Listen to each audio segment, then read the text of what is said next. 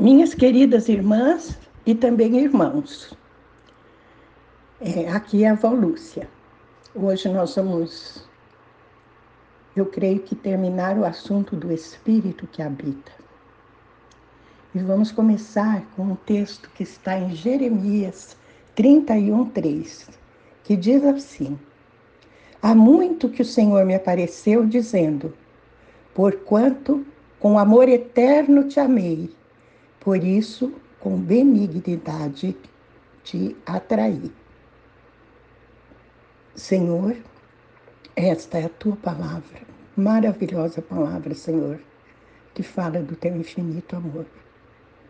Concede-nos a graça de entendê-la e que ela se torne vida para nós. Te pedimos em nome de Jesus. Amém.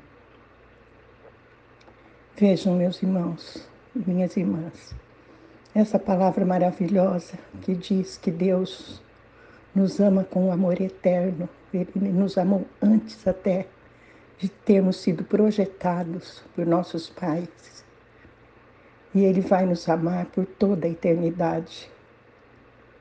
Quer nós creiamos nele ou não creiamos, Ele nos ama. Por isso, nos atraiu para si com benignidade. O que, que significa benignidade? Significa doçura, bondade, tudo de bom que há em Deus. Foi dessa forma que ele nos atraiu. Nos atraiu como? Jesus mesmo. Ai, desculpe, irmãos. Jesus mesmo nos diz Ninguém vem a mim se o Pai não o atrair. Então, é a Cristo que Ele nos atrai, porque em Cristo são realizadas todas as coisas que o Pai faz. Veja, minhas irmãs e meus irmãos, que maravilha. O Senhor nos atrai.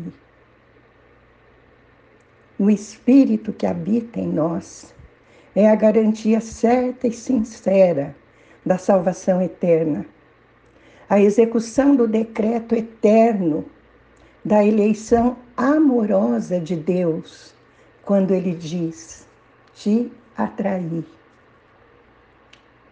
Quem são aqueles que têm o Espírito habitando neles? Aqueles que um dia, crendo, disseram a Jesus: Eu te aceito como meu Senhor, como meu Salvador. Aí então o Espírito veio habitar neles. Muitos não têm o Espírito de Deus a habitar neles. E esses não podem se beneficiar desse amor eterno e dessa benignidade do Pai, dia após dia. O Espírito que habita em nós é também a aplicação das virtudes e benefícios da morte de Cristo pelo Espírito, como está escrito em Gálatas 3, 13 e 14, que diz assim: Cristo nos resgatou da maldição da lei, fazendo-se maldição por nós, porque está escrito: Maldito todo aquele que for pendurado no madeiro para que a bênção de Abraão chegasse aos gentios por Jesus Cristo e para que pela fé nós recebamos a promessa do Espírito. Olha que maravilha! Jesus, uma vez, foi pendurado no madeiro, na cruz, fez-se maldição por nós.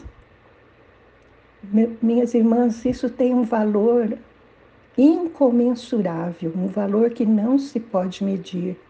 Para quê?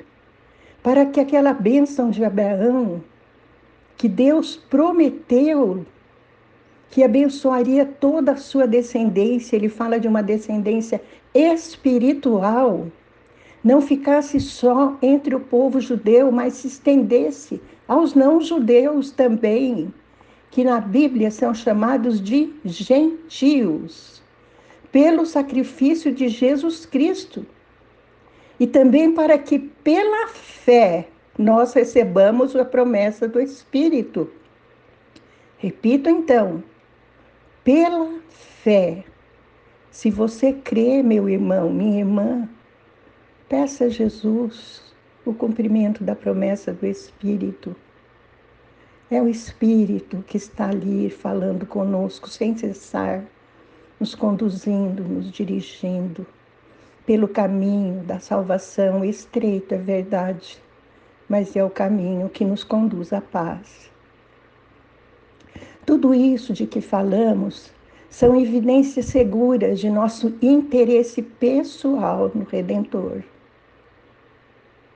Isso acontece com todos que têm interesse pessoal em Jesus Cristo. Como fica claro em 1 Pedro 1, 1, 2. É o comecinho da primeira carta de Pedro, quando ele diz assim: Pedro, apóstolo de Jesus Cristo, aos estrangeiros dispersos no Ponto, Galácia, Capadócia, Ásia e Bitínia, eleitos segundo a presciência de Deus Pai, em santificação do Espírito, para a obediência e aspersão do sangue de Jesus Cristo. Graça e paz vos sejam multiplicadas. Vejam que maravilha. Ele está citando os povos gentios daquele tempo aos quais ele dirigia essa carta, meus irmãos, minhas irmãs.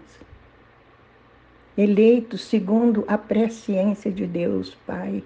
O que, que significa presciência? Que desde o início dos tempos o Senhor já sabia que aquelas pessoas seriam atraídas para Jesus. Isso é presciência, saber antes em santificação do Espírito. É nesse estado que estamos. Em santificação do Espírito, que vai nos santificando cada dia mais para nos tornar agradáveis a Deus. Devagarinho, a gente nem percebe. Quando a gente vê, a gente já está separado totalmente e as coisas do mundo já não exercem atração sobre nós. Para o quê? Para a obediência e aspersão do sangue de Jesus Cristo. E para isso fomos separados, para obediência e para que o sangue de Jesus, sendo aspergido em nós, nos comunicasse toda a graça e toda a paz. Glória a Deus por isso. O decreto eterno de Deus é executado e o sangue de Cristo é aspergido sobre nós quando recebemos o Espírito de santificação. O Espírito que reside no cristão é a garantia e penhor da herança eterna.